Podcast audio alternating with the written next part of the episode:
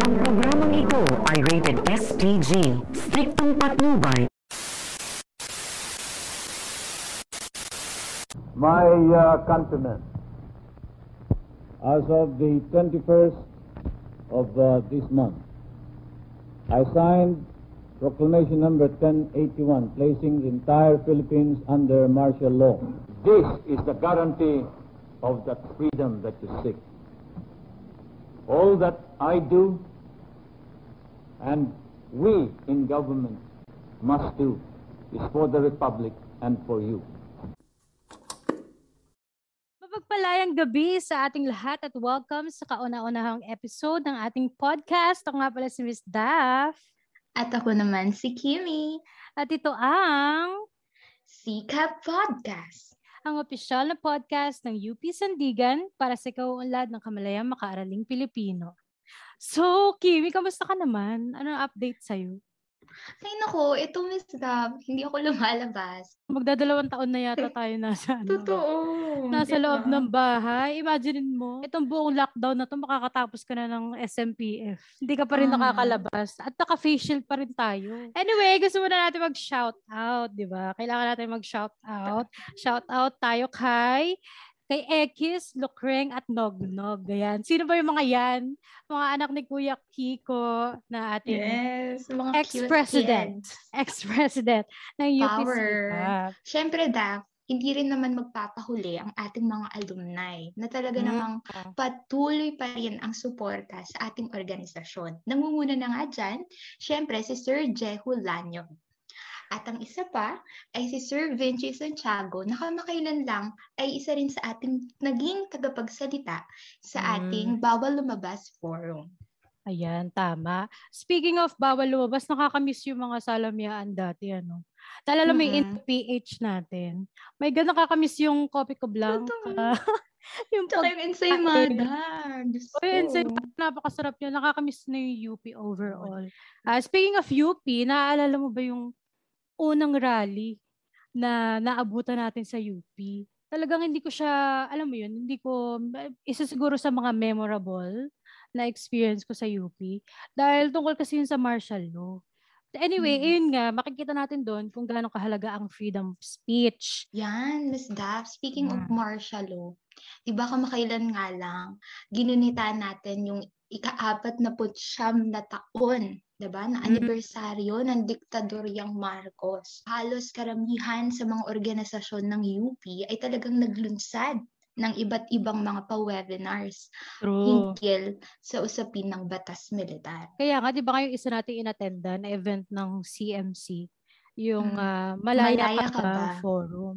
And doon si Attorney Chel Diokno, di ba? Kaya nga, ang isa sa mga quote na tumatak sa akin doon, sinabi niya, the more they try to silence us, the noisier we should be. Di ba? Power. Pero syempre, Miss Daff, hindi naman pwedeng puro na lamang tayo salita. Dapat critical din tayo. Nako, true. Dapat hindi lang puro talks, di ba? Ito lagi ko sinasabi.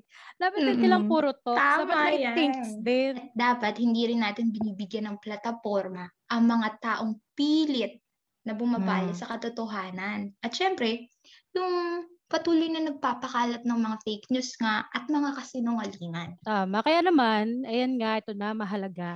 Napaka-cliche man, pero mahalaga talaga ang edukasyon para ituwid ang mga mahalagang usapin na to. Kasi alam mo, ito ha, ngayon ko naaaminin to, meron akong era in my life na ano talaga ako, maka Marcos. Siguro mga ano to, mga high school. Nakakadire. Pag iniisip ko kayo. Kasi, ganun nga siya pinapresenta eh, napaka-positive. Parang, and siya, isa siyang bayani na marami nagawa sa Pilipinas. Ganun siya tinuturo that time. Yung mga infrastructure ng mga pinagawa niya, yung PICC, ganyan, na-equivalate yon sa progress. Di ba napakasahol kasi niya eh. Yun yung hindi, hindi itinuro Yun yung noon. kulang sa sa educational system natin. Oo. Kumbaga, na habang bata lang. tayo, mali, mali yung binibigay. O, ng mga impormasyon. Kulang. 'Di ba Iba, Mhm. iba yung pagpapresenta sa kay Marcos kung sino ba siya. Anyway, ah, kaya ngayon, mapalad tayo mga taga-universidad dahil meron tayong espesipikong kurso, 'di ba na maaari nating kuhanin na tumatalakay sa wika, kultura at panitikan sa ilalim ng batas militar. At ito na nga ang Philippine Studies 21 na isang elective no, na binuksan na staff ng ating departamento noon lamang nakaraang taon. At sa katunayan ay meron tayong special guest na inimbita Wow. sa episode na ito. Gaano ka-special ba yung mga yan? Ano ba yung mga... Super special. Para mga special buko, pandan, mga ganun. Sino-sino ba yung mga yan? Balita ko yung isa dyan ay isang future diplomat. At talaga naman pinaghandaan ng pag-guest dito. Dahil hindi kagaya natin, ay naligo siya tonight. Bago Diyos ko sana all. Wala ko kasi di pa ako paligo. Tsaka hindi naman makikita. rin. Boses lang naman ang maririnig nyo dito. Pero siya, my God, naligo talaga siya. O syempre, meron pa tayong makakasama na guro ng bayan. At balita ko, meron din daw future mamamahayag. Ha? At Sino taray, kaya sila? Mahayag. Ang sosyal. Kaya naman, huwag na natin patagalin pa. Please welcome our very own si Kapamilya, Red Lasiste, Thea Theodosio, at si Gabriel Briel Barroso. Ayan, welcome po to our show. Kamusta ka naman, Red? Anong mga pinagkakaabala mo lately? Ito ayos naman. Ngayon, ka, ano, fresh naman ako ngayon. Tapos, tapos, sana all fresh. tapos nagtsatsaa para... Ang taray! Ang Taray. taray na nagtsatsa. Pang mayaman, ganyan ba mga diplomat? Laman naman, iba-ibang culture ang hinaharap natin. Kaya Ang dapat, taray. Taray. So very ano tayo, very British tayo tonight. Bukas ano kaya? Baka nakakimono ka na bukas. tama, tama. Oo. Ayan si ano naman si Teya. Si Teya, Thea. kamusta ka naman? Nako, ito si Teya galing Hello po sa po. trabaho. Teya, maraming Oo, salamat tama. kahit Maraming salamat, Mas Thea.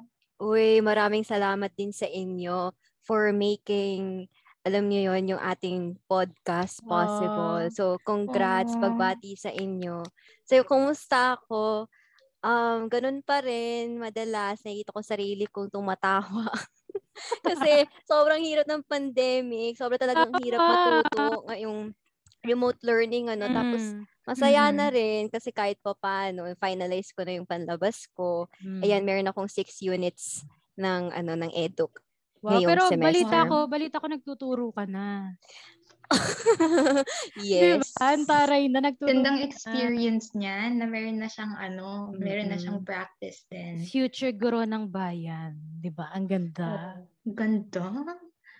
Nakaka-excite. Ano mga anong mga pinagkakabalahan mo ngayon?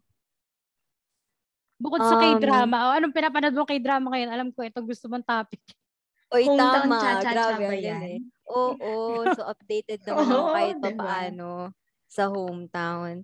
So, Napanood niyo na ayun ba ang Squid Game? Ay, tapos ko na. Tapos ko na Oo. rin. O bawal bawal ang spoilers. Tama, tama. so ngayon, bukod siguro sa panonood ng K-drama, meron kasi ako ano, pamangkin. So, ayan. Oh. Titang ina ko ng aking pamangkin. Isa ka. Ah, Titang ina. Titang ina. Diba? Ayan, edi kahit pa paano pala eh, nare-relax ka, no? Dahil maganda rin yung may kasamang bata. Oo, meron Sa siyang pinagkakaabalahan. Ayan, next naman. Kamusta ka naman. Riel? Oh Ayan na. Riel, Hello. sino ka ba tonight? Si Gabriel. Marhay na banggi sa Joseph? inyong gabos. Charot. Marahay na banggi. Pwede Ibang subject pala yun. ah, pwede po ba yung Italian? Pero anyway, sino ka nga ngayong gabi? Ikaw ba si Riel, si Gabriel GJ. Joseph, or si GJ? Ako si Joe. Daming name. Sino? Ako ngayon si Joe mula sa Joseph. Charot. Joe. Okay, Joe. Maraming salamat naman sa pagpunta sa ating show tonight. Kahit na alam ko, nagpapaka-morning person, ira ka na. Nakakaloka. yes, sana all morning person Si ira. Joe ba? Si Joe ba ay ano, natutulog Mm. before 12 midnight? ano, si Joe. na dating 3 Nasa- a.m. Oo, sinasantabi niya yung mga ganyan para ano, makibahagi sa mga Ang ganitong taray. talakayan. Kasi sobrang relevant ng mga ganito, di ba? So, Parang ano, okay lang magpuyat. parang si Joe na yung favorite ko. Parang ayoko na kay Riel pala. Wala Oh, palang Joe na. Joe na tayo. Wala palang Panama si Real kay Joe. Mm-mm. Joe is my new bias. Ganyan. Si Joe ba ang ano? Sino ba si, ano bang part ni ano? Position ba tawag doon pag K-pop? Ano ba siya? Visual? Oo. Or Meron yung ako. rapper? Ano? Ano, Ano? yung Macne? Charo. Siya yung bagong-bagong member. Hoy, alam mo, ang pronunciation daw doon, manye. O, di ba? Sa Ano, Koreana. Manye? Nagko-Korea, Korean Wala na ka sa kaya. Mali pala yung Uy, pagkakabit. taray naman. Nakakatakot naman mag-Korean kasi nandito pala Kaya sa nga, staff. mangne. Eh, Mangne no. daw yun, mangne. Tsaka taga-arirang si. Teya. Oo nga. Oo, kasi Teo, Oo nga taga-ari. pala. Mahiya ka. Riel. Ay, hindi, Joe pala, Joe. Anyway, eto na nga. Diyos ko, ang dami natin segue. Ano itong podcast natin? Five hours. So, eto na. Speaking of, balik na tayo sa PS21. Bakit mo na Yes. pag-desisyon na? No? Start na tayo sa'yo, ah, Joe. Mm, kasi, nung last year, bukod sa naghahanap ako ng pampakumpleto ng units ko, naisip Hmm. ko na mag-take ng subject na talagang alam kong gusto ko. Kasi ayoko yung Mm. kukuha lang ako ng G kasi parang gusto ko lang makumpleto yung units ko para lang makakumpleto yung kailangan ko Mm. sa checklist, ganyan. Mm-mm. Eh naalala ko na may bagong offer yung departamento na PS21. Hmm. So naisip ko na i-take yun kasi una, yun yung parang unang beses na mag-o-offer ng ganong kurso ang universidad kasi sa departamento pa natin. So naisip ko, uy, Mm. mukhang exciting to, mukhang promising yung mukhang promising yung curriculum, yung mga tatalakayin, ganyan. At hindi naman ako na-disappoint. No? So parang Tama. yun yung naging Ah. motivation ko. Parang gusto ko ng isang GE na bukod sa bago ay talagang relevant. May enjoy. rele- May enjoy mo rin. Enjoy mo. Mm-mm. Kasi Tsaka- nandun yung interest niya eh. Mm-mm. Tsaka hindi siya sobrang bigat. Talaga. Mm. Although mabigat syempre yung topic, pero Hmm. yung pagkatuto mo, kumbaga, designed in such a way na talagang ma-appreciate mo yung mga aral na mapupulot mo. Hindi yung parang tatamarin kang gumawa ng requirements o magbasa ng readings kahit mahaba. Hindi ganun Mm. eh. Kasi ang dami mo talagang matututunan kaya may engganyo ka. So hindi naman ako na-disappoint. Eh, Si ano naman, si Red. Bakit mo naman napag-desisyonan, te, na Ng take ng mag-PS21? PS21. So baka i-rephrase ko lang yung sinabi ni Mix, ano, Joe. Pero ayun nga, kasi bago nga rin yung ano, PS21 Mm. ng panahon na yun. Tsaka isa pa, siguro kasi hanggang ano lang ako eh, hanggang sa mga tawag ito, self-study about sa batas Mm. militar. Mm-mm. At saka never pa ako naka-experience sa mga um, alam mo yung direktahang diskusyon kasi Oo. hindi ako nakakasali nung may face-to-face pa sa UP sa mga ED about Oo. doon Oo. batas militar.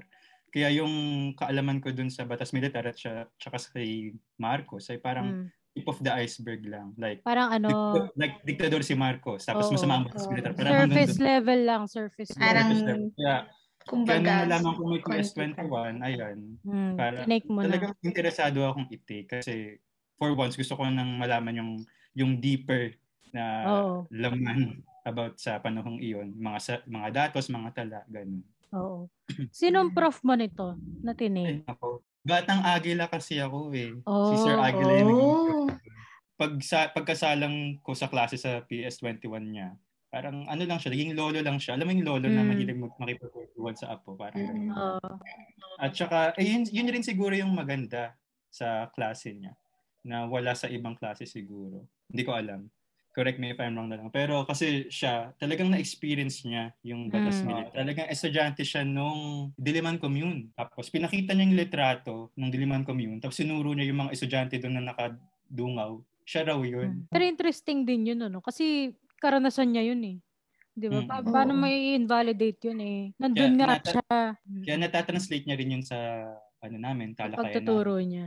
Uh, For example, meron siyang mga paraphernal, paraphernalia talaga, mga memorabilia nung batas militar ng panahon ng Talaga. 70s, 80s, ganyan. Pinapakita niya Wow. mismo sa klase. Talagang fina-flash niya sa screen. Kaya nakakatawa kasi para kang nasa museum talaga. Museum.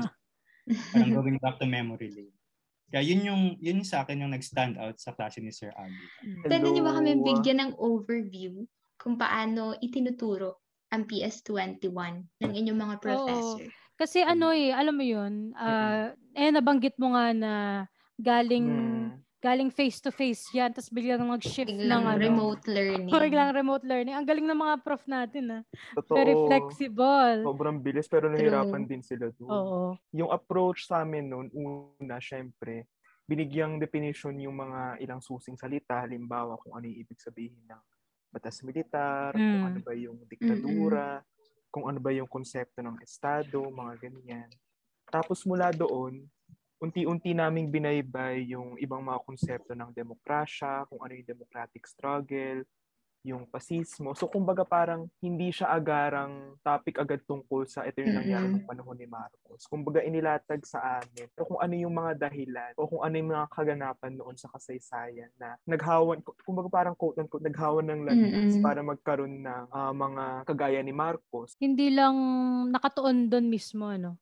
Bibigyan ka muna ng background. And maganda rin yung Background. sinabi mo, maganda rin yung sinabi mo na ano, na dinedefine mo na yung mga terms. Kasi ito yung mga terms na alam mo parang Nakakalito.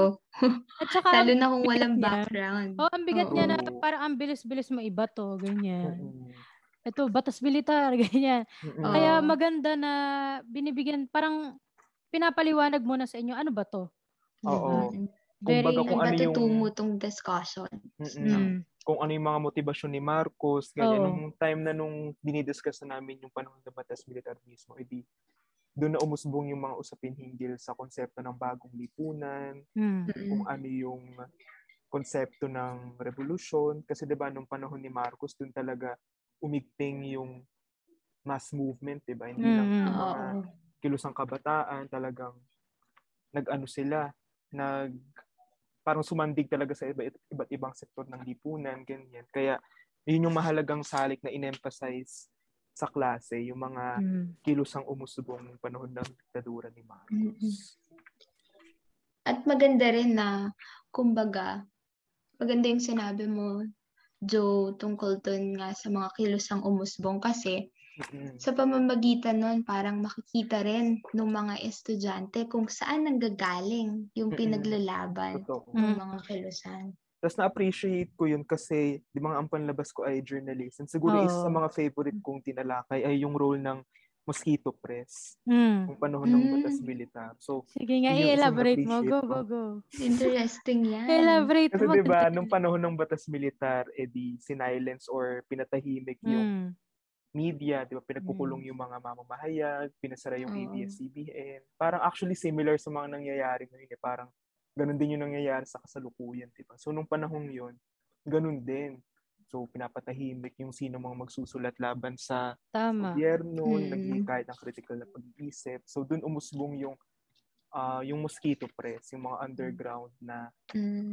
underground media organizations, underground press na kahit papano ay ginamit yung pagbabalita or ginamit na medium yung pumamahayag upang magpakalat ng makabayang kaisipan or magpakalat ng totoong nangyayari higil sa bansa natin. So, doon ko na-appreciate yung kurso kasi Mm. yun nga, yun yung isa sa field of interest ko. Tapos, magandang na-highlight talaga siya upang makita rin kung sa ano sa anong mga forma ba lumaban yung mamamayan ng panahon ng, ng diktadura and yun nga isa nga dun yung mosquito press o yung Mm. pumamahayag ng panahong yun. Ang Well, hindi rin naman nadadayo yung ano, yung naging pagtalakay ni Sir Aguila kay Sir Mongaya. Ano. Mm. Ah, meron, syempre, meron rin talagang pagsasa konteksto, yung mga definition of terms, yung mga batas militar. Tsaka actually, yun nga yung ano eh, yung nagustuhan ko talaga, yung, tong, yung parting yun. Kasi alam nyo naman, yung mga ganong salita, yung batas militar, Marcos, Mm. tulad ng kasaysayan, mabilis rin ma- ma-distort yung, yung mga meaning ng mga... Tama. Mm-mm. Tulad na sabi mo, Daphne, ka- kanina, ah, naging may face ka sa buhay mo na naging Marcos. Oo. Marcosian Oo, ka. katire. Oh my. God. Ako na ipaalala. So ayun din, ayun din. parang ano eh, parang parang manifestation rin na rin na yun na Oo. talagang yung mga words na yun na distort. Kasi ka, pati ako, may face din akong rin akong ganun. Oo, totoo Tapos- talaga yun ano. Totoo Hindi talaga. talaga mawawala. Oh, tapos kapag sinabi mong batas militar, parang ayan yung golden age. Ayan yung, yung lahat mga disiplinado, lahat mga bihis. Oo. lahat May Mm. curfew, ganyan. curfew, Sumusunod ganyan. ang mga Pilipino, yung mga ganyan. Oo. So sa ganyang paraan na distort yung mga um, Mm. salita, yung mga totoong definition ng salita. So yun nga, yun yung nagustuhan ko sa pagtalakay sa mga klase ng PS21, yung Mm. uh, definition of terms, yung pagsasa konteksto. Mm-mm. Saka, um, kung si Sir Mongaya tumuon sa is, kasaysayan na historical approach, kay Mm. Sir Aguila siguro, dala ng kanyang uh, background sa MP, uh, Mm. tumuon kami sa kultura, sa panitikan, sa, Mm. sa mga naisu- naisulat na tula, mga essay, mga maikling kwento ng panahon ng batas militar. Mm. So, iba interesting take din naman 'yun sa pag in, pag-unawa sa mga sa nung panahon na 'yon at kung paano naging sandata nga ika nga yung panitikan Mm-mm. kontra sa sa pag-atake Diktadorya Marcos. sa diktadorya Marcos sa Mm. pag-atake sa ah, malayang pamamahayag ayun Si Teya naman, so Teya, sa tingin mo ba Yes marirecommend po. mo, marirecommend mo itong PS21 as free choice elective sa mga kapwa mo scholar ng bayan? Oo, marirecommend ko siya kasi dito nga sa kurso, ano, ang daming, ang dami kong realization sa Mm. kursong ito na ah, bagaman masalimuot yung pag-aralan yung kasaysayan, ano, pero kailangan eh, kailangan siya kasi yung nangyayari or yung, yung nangyayari sa atin sa kasalukuyan ay meron siyang tinutuntungan, kumbaga. Tapos ang pinaka gusto ko rin sa experience ko dito sa PS21, eh, sinasa konteksto ng ano ng aming prof at Mm-mm. talagang idinidiin niya na yung panahon ng martial law ay di siya naiiba sa nararanasan natin sa kasalukuyan ano. Pero ito, ito Red, ano ang ambag sa iyong pagiging Pilipina ng pagkuha mo ng asignatura ng PS21? Paano ka na-shape? ay ayun As a Filipino? Mabigat. Paano siya na siya Oo, tutulong diba? sa'yo? Pero Sige. ayun, siyempre, after nung klase, nagkaroon, magkakaroon ka talaga ng konkretong paninindigan no, na kailangan ah, laging maging mapanuri sa kasaysayan at huwag itong limutin.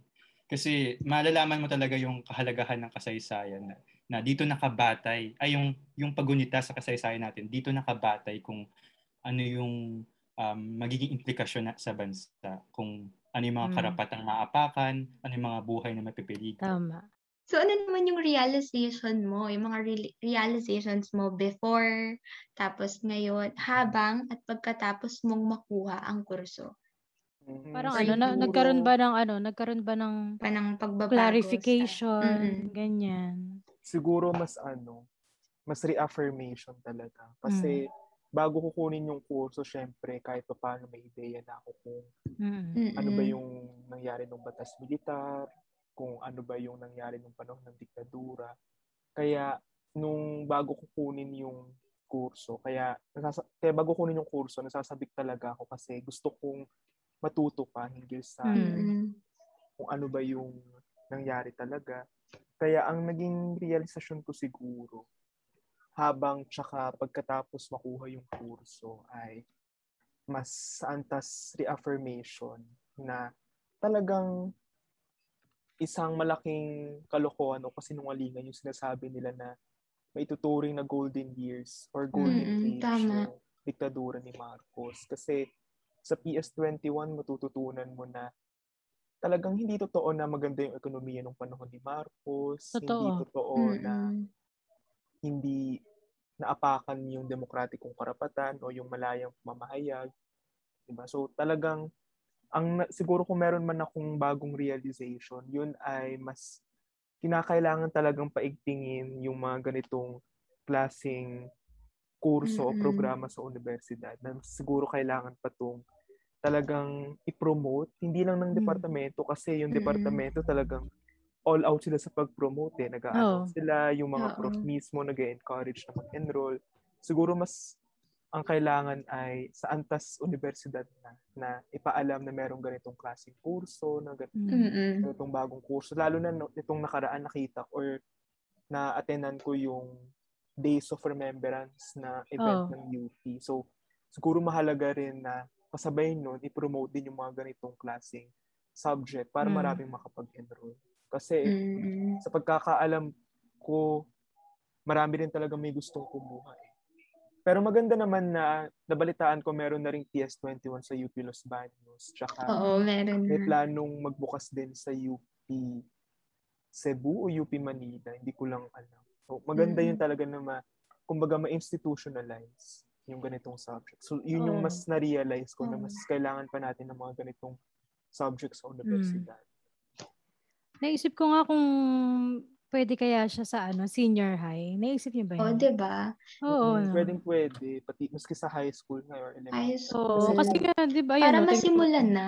Para Mm-mm. masimulan na yung ano, yung kaalaman din na Mm-mm. unti-unting mabago rin yung sistema ng edukasyon Oo, na meron tayo Mm-mm. dito. Kaya Tingnan di mo, ba ako may, oh. Mm, may mga naririnig tayong narratives na ah, ako nga Totoo, dati, Marcos totoo. Apologies. Diba? Yun yung kasi hindi, Oo. or wina-whitewash yung mga history books natin, yung mga totoong nangyari ng Marshall. No? Kung babangkitin man, yung usual na ano lang, usual na, alam mo yun, usual na paraan ng pagtuturo ng history ng Mm-mm. element high school. Babangkitin lang kung Mm. kailan, kung Oo, anong panahon. tama. Yung sobrang surface Diba? level. So, yung isa rin yung sa realizations ko na mahalaga rin yung mas critical na kumbaga rit- critical na pagsipat talaga sa kung ano ba yung Talaga. batas milita. Mm. Ay, may naisip akong tanong eh. Wait lang. Gusto kong Ah. tanongin si, ano, si GJ. Go. Sige, tat- tatanungin ko kayong lahat. Ano, Ano ah, yan? ngayon na nag-take na kayo, di ba nag-take na kayo ng PS21? Oo. Paano kaya nyo ngayon papaliwanagan? Yung mga, halimbawa ako, si Mm. Old Daphne, na sobrang ano, sobrang maka-Marcos. Marcos, Mm-mm. no? Oo. Biglang may nga, Marcos ganun- apologies pala. Oo, kasi Oo. ganun nga, ganun nga itinuro sa akin eh. Na parang, Mm-mm. ay, ito, oh my God, he is the savior. Na ano, di ba ganon? The, the bayani. Kaya dapat lang nailibing siya sa libingan ng mga bayani. Dahil Diba? nakakapag sa. Pilipinas. So, paano nyo kaya, alam ba, yung, Mm-mm. yung hindi kayo, alam nyo yun, kasi ang nagiging problema parang kapag natututo ka, na, na nagiging mulat ka sa mga usaping ito, Mm-mm. parang ang mangyayari eh, oh, so ano, sige, ikaw na magaling. Ganyan, di ba? Oo, Ganun ang parang sabihin pa, sabihin pa anong pinaglalaban nyo. Oo. Mm-mm. Tagal na So, niyan, di ba? Paano kaya, kasi iniisip ko lang, paano kaya yung approach na pwede natin Mm-mm. gawin? Na ngayon, tayo nakakuha, halimbawa kayo, nakakuha tayo ng ganitong kurso. Mm-mm. Paano nyo kaya Mm-mm. ipapaliwanag yon sa mga taong hindi ganong well-versed Mm-mm. sa kasaysayan natin? Ayan, sige Mm-mm. magandang tanong yan. Mm. So, syempre, mahalaga yung pakikipag-engage sa una sa diskurso. So, kumbaga, walang, hindi ka dapat matakot sa pakikipag-engage sa healthy discussion. Lalo na kung tama. halimbawa, dito sa bahay namin, parang nung dati-dati, yung tatay ko, DDS. Ganyan. OMG! Mm, Sige nga, bigyan mo nga ako ng tips. Grabe, ang hirap niyan. So, Parang kailangan ko niyan. So, nung una, hindi talaga may iwasan. Halimbawa, mainis, parang Oo. mabagot, ganyan. Kasi parang iisipin mo, "Ay, ano ba yan? Parang ang dami-dami nang nangyayari, DDS ka pa rin, Oo. ganyan. Mm. Parang Pero hindi niya syem- nakikita yung nakikita mo. ganyan. Oo. Pero syempre, Mm. kailangan din nating ah ilalahanin o i-take into consideration kung ano ba yung, kung saan ba yung pinanggagalingan nung nila, Mm. kung saan ba yung pinanggagalingan ng mga Oo. hanggang ngayon, Marcos Apologies pa rin, kung meron ba silang access sa impormasyon or kung Totoo.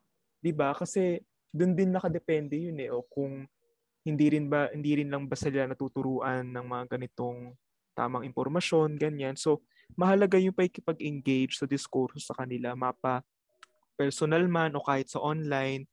And Mm. mahalaga yung sinasabing tireless persuasion ika nga, na Mm. parang Mm, tama.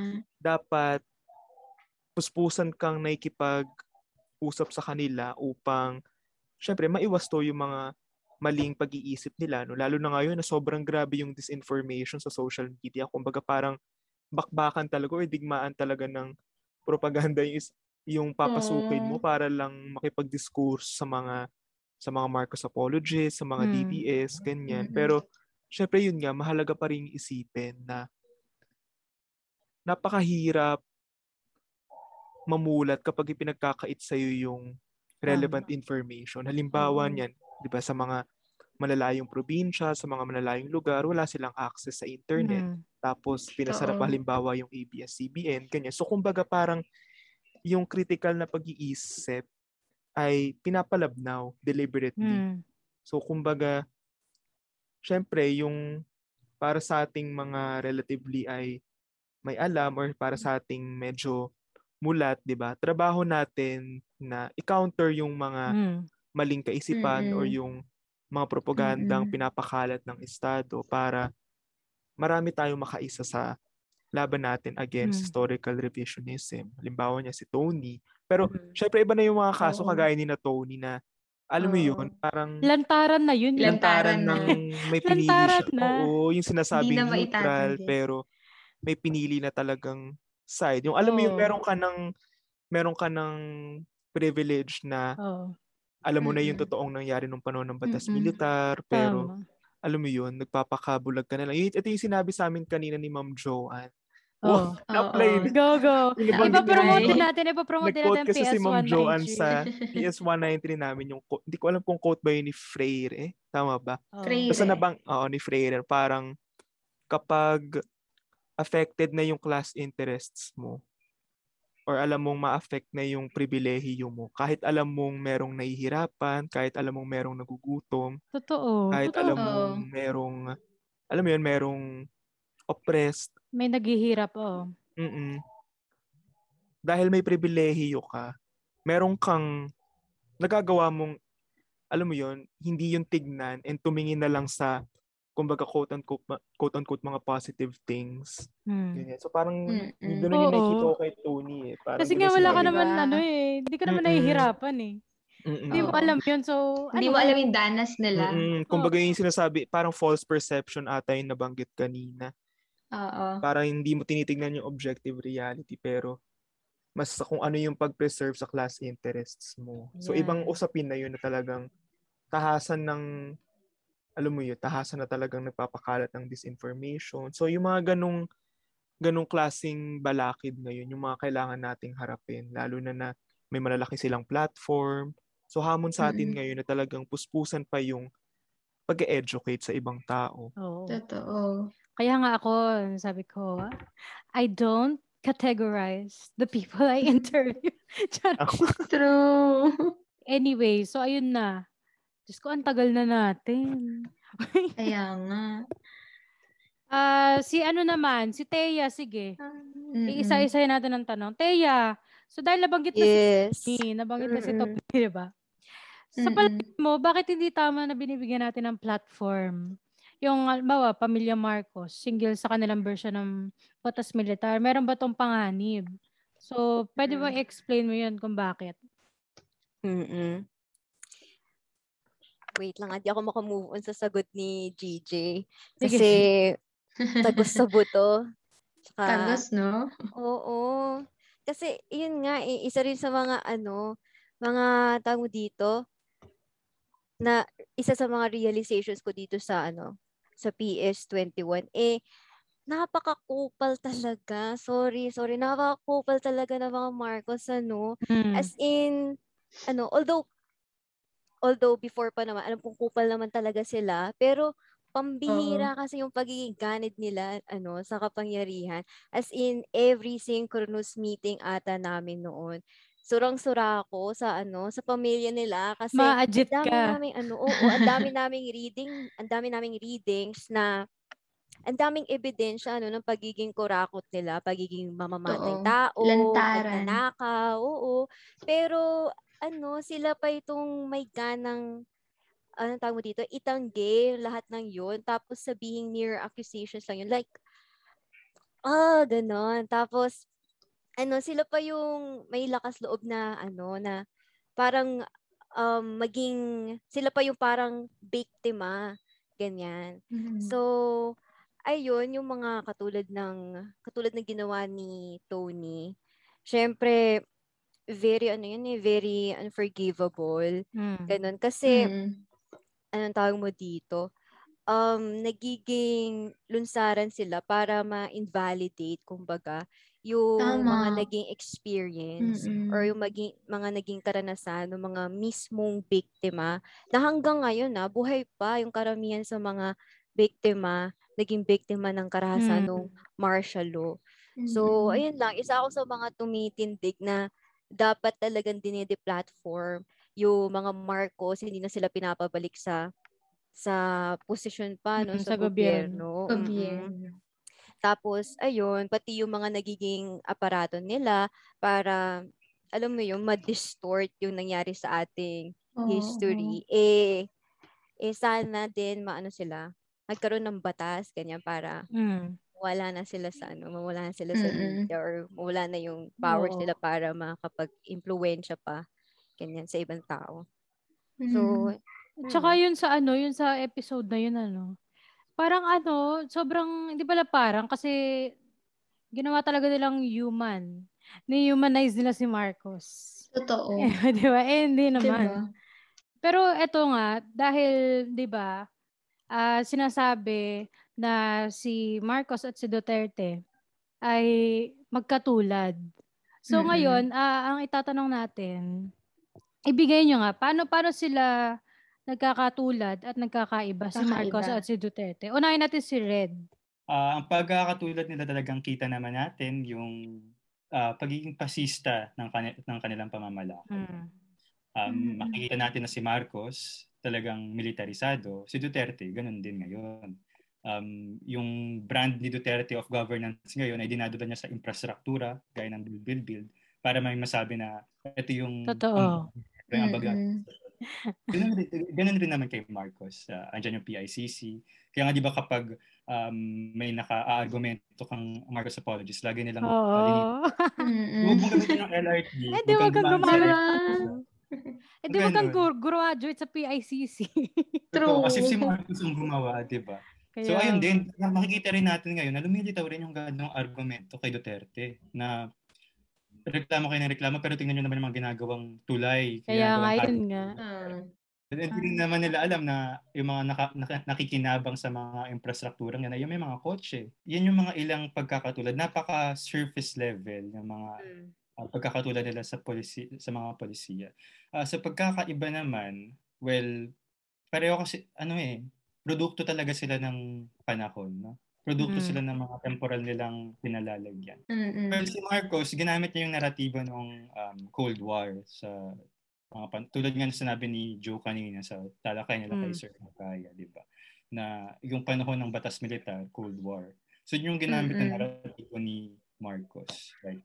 Uh, andyan yung ah, nagbabantang ah, threat ng komunismo ng mga NPA na gustong ipabagsak ang gobyerno. So, yun yung naging ano niya, ah, bentaha, bentaha, bentaha sa pag ah, Mm-mm. sa kanyang pamamalakad. Mm. Tapos kay Duterte naman, makikita natin na iba rin naman yung ano niya, yung naging naratibo ni Duterte. Um, Ginamit niyang bentaha yung desperasyon ng masang Pilipino sa mga nagdaang administrasyon. Ah, lalo na yung administrasyon ni Aquino ng mga liberal. Mm. So ginamit niya Mm. yung desperasyon against sa tinatawag na elitismong gobyerno, elitismong gobyerno. Mm-mm. So, makikita natin ngayon, di ba, na may mayroong, tawag dito, mayroong um, malaking galit sa mga elitista, sa mga, um, let's say, mga matatalino, mga akademiko. Kasi yun yung naging imahe ng nagka, nakaraang administrasyon. Kaya parang ngayon, nadyo-justify nila na si Duterte kahit bastos, at least totoo. At least Totoo. Mm-mm. Tsaka yung ano, yung ginamit niya rin yung father figure narrative. Hmm, ginamit niya yung- Yes. Si tatay. Tatay. Kamusta na si tatay? Yun yung isang, ah, para, napakinggan ko yun sa isang talk kasama si Mix Lloyd dun sa Saints Mm. na talk. Mm-mm. Tapos natalakay doon na isang problema talaga yung pagiging personal nating pagtingin sa gobyerno. Totoo, yung totoo. Totoo. Totoo familial. yan. Oo, parang feeling mo tatay mo siya. Oo, kasi Mm. instead na, di ba dapat ang mga official sa gobyerno ay mga tagapaglingkod Oo. natin. Oh. employee natin. Sila y- sila dapat yung maglilingkod sa atin. Eh ang nagagawa ng familiar view o yung familial na pagtingin sa gobyerno ay parang wala, sila dapat yung masunod kasi 'di ba tatay nga, tatay yung Oo. tingnan Oo. natin. Ang, so, ang ang salita ng tatay na susunod. So hindi natin dapat kontrahin. So doon Mm. nagkakaroon ng problema. Tsaka ano, para nagiging fan ka. Isa pa yun eh, Oo. parang nagiging fanatic ka ng Yung ano, mga ng- DDS. Oo, di ba? Ayan, ikaw naman, Teya. Sa Kaya, tingin mo, anong pagkakatulad at pagkakaiba ni Marcos at Duterte? Mm-mm. Pagkakatulad at pagkakaiba.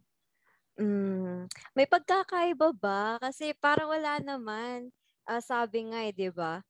Nag-iiba lang yung mga taong nakaupo, naiiba, naiiba lang yung kanilang apelyido siguro, pero hindi nagbabago yung mukha ng fasista, ganyan. Mm. So, True. mm pareho lang silang gumagamit din kasi ng iba't ibang pamamaraan para mapacify yung dissent ng mga tao ano. So halimbawa na lamang siguro hindi na ako lalayo sa nabanggit na ni GJ kanina, ni Joe kanina. Ni Joe, ni Joe. Sorry, Ni sorry ni, Joe. ni ni Joe kanina sa larangan ng pamamahayag ano sa sa larangan ng media. Pareho nilang ano eh sinusupil yung mga Tama. tao o grupo ng mga tao na nagsisiwalat nga ng kanilang mga baho ano, o katiwalian ganyan. At ayun, nabanggit na rin kanina na isa sa mga manifestations nito yung pagpapasara nga nila sa ABS ABS-CBN. So parehong sarado sa kanilang panahon yung ABS-CBN. Um pareho silang allergic eh, allergic sa malayang pamamahayag. So Mm. ayun um, kasi nga, malamang na ayaw nilang makita yung, ah, malaki kasi yung, mm, malaki rin yung role ng mga media, no, para itampok yung tunay na kalagayan ng bansa. Ayaw nila, Mm-mm. ayaw nila Duterte at ni Marcos. Parehong ayaw nila na mangyari yung ganun, mamulat yung mga tao sa tunay nating kalagayan at the same time na lumahok sila sa mga ano, sa Mm. iba't ibang democratic Mm-mm. movements. So, ayun. Pareho silang pasista in in all forms. Ikaw, Joe, meron ka bang insight about this?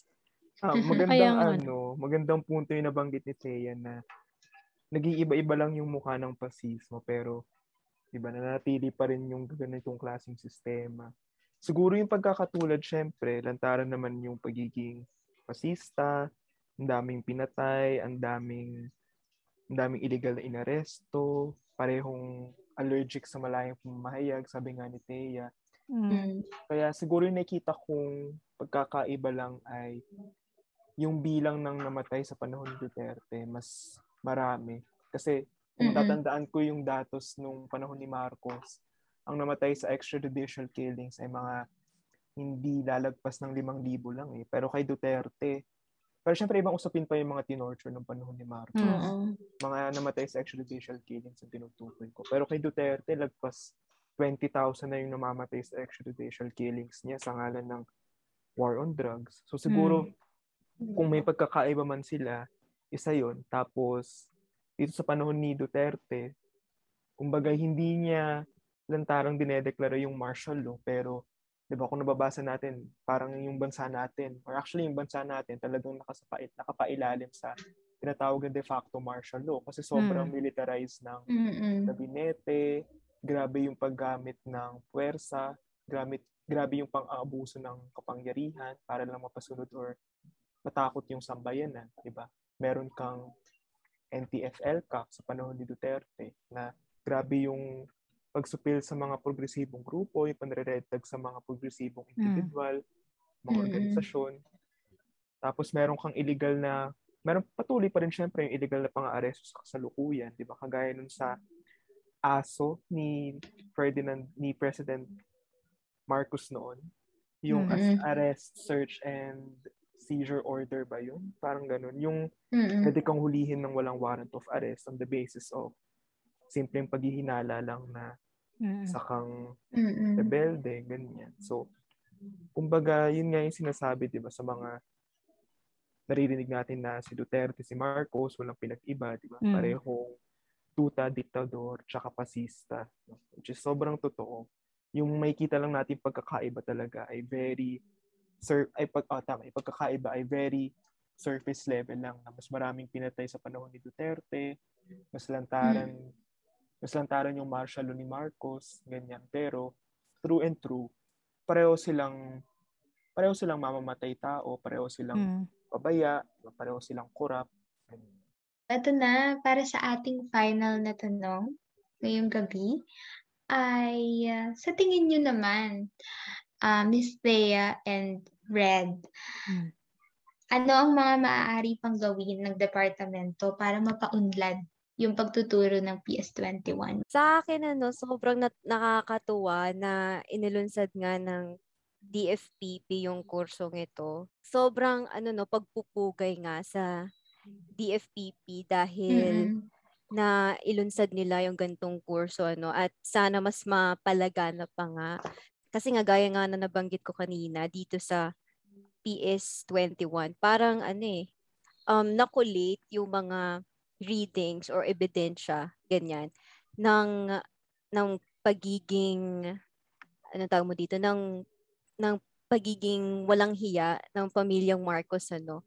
Um siguro hanggang maaari kung kaya sana ng manpower natin ay mas palaganapin pa ito in a sense na hindi na lang siya sa universidad iti- itinuturo ganyan. So hindi na lamang tayo mga scholar ng bayan yung privileged enough para pag-aralan yung mga issue na umiral noong panahong ng martial law. No? So siguro mas maganda na kung lalabas ito sa ating pamantasan, gaya nga rin na ng nabanggit kanina ni Miss Daphne, ano, magkaroon siguro ng seminar, ng talk, ganyan. Mm. Tapos Mm. ang ang magiging recipient or audience yung mga nasa secondary secondary na level ano sa high school, senior high school ganyan. Siguro ilalagan ko na lang yung sinabi ni ano no, ni Xteya kasi sang-ayon din ako na um, kailangan rin talagang lumabas itong PS21 yung pagtuturo ng batas militar sa ating pamantasan kasi essential ang pagpapalaganap talaga nito. Lalo't lalo na na lumalaganap, uh, lantaran na lumalaganap yung disinformation campaign, yung mga ganyan. So, siguro ang magandang gawin ng departamento kung maaari ring tumulong yung uh, SC ng CAL, mga ganyan, na mas gawing uh, laganap sa social media, uh, ang ang impormasyon tungkol sa PS21 na yung mga tinuturo sa PS21. At ayun nga, lumabas sa mga patungo sa mga senior high school, sa mga high school kung saan uh, napaka-vulnerable sa disinformation. Ano. Kasi based on experience din ng senior high school kami, um, talagang uh, indifferent, uh, apo, Mm. apolitical yung mga estudyante sa mga ganong environment. Tama. At alam mo na. Alam mo na yan. Totoo. At saka, mga ayun, katoliko. tama. At napansin ko rin na, kung napansin ko rin na tumungtong na kami sa college na mas naging aktibo na yung mga kabatch ko Mm. noong senior high. Tama, tama. Alam sa Tama. politika. So, Character ayun, development. Yun talaga, oo, yun talaga yung pinakamahalaga, yung pagpapalaganap nitong uh, PS21 uh, na makaka-cater sa mas maraming uh, estudyante. Ayan, bago tayo magpaalam sa ating mga makikinig ngayong gabi, ano bang tawag natin dapat? Sikap podcasters? Ano ba? I-recommend nyo kung anong gusto yung tawag namin sa inyo. As para sa ating mga guests, baka may nais kayong i-shout out o batiin ngayon ng inyong pagkakataon. Go na, Joe. Ayan, syempre unang-una shoutout sa ating mga kapwa Sika Pamilya Yes, Maraming tama. salamat. Yes, tama. sa pag-organisa ng ganitong klaseng inisyatiba. At syempre sa aming mga dating profesor sa PS21, Mm. kung may kinig man sila. Mhm. Ayan, maraming salamat po sa Mm. lahat ng aral.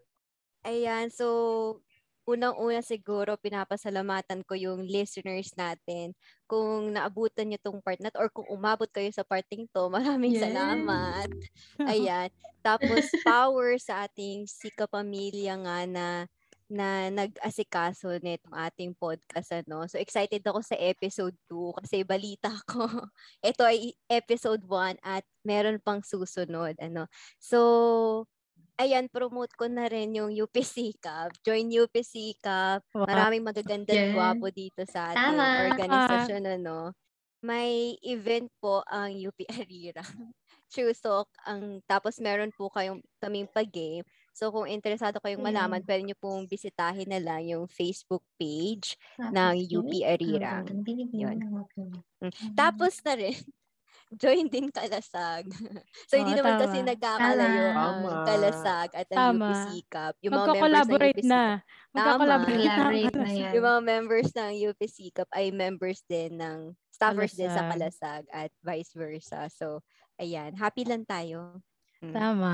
Ayan, tama. O ikaw naman, ito na ang ang naligo ngayong gabi. Salamat sa Maynila. Ayan.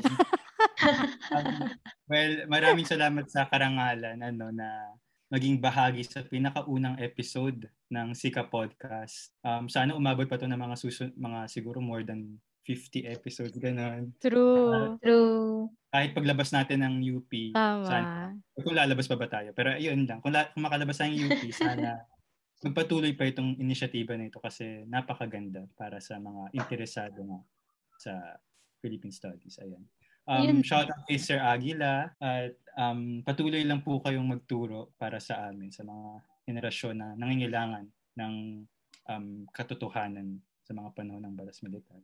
Ayan. At saka join UPC Cap. Ayan, at syempre nais din natin pasalamatan ng ating advisor, 'di ba? Advisor ng UPC Cup na si Sir Romulo Bakiran. At syempre, ang tagapangulo din ng ating departamento or Departamento ng Filipino at Panitikan ng Pilipinas, si Sir Vladimir Gonzales. At syempre, hindi mo mawawala ito, si Sir Jimwell Naval, ang dekano ng CAL. Sir Jim, I miss you. Miss you, sir. At syempre, maraming maraming salamat sa mga tumutok at talaga namang nakinig sa mga chika namin tonight. Kita-kit sa susunod na episode, o di ba? Tara, may next episode. True! Muli, kami ang inyong host for tonight. Ako nga pala si Kimi, ang magandang binibini ng mabini. At ako naman si Miss Duff, 24-7-11, na naniniwala sa mga katagang, I will lose weight, just wait, it's never late. At ito ang Sika Podcast! ang opisyal na podcast ng UP Sandigan para sa ikaw ng kamalayang makaaraling Pilipino.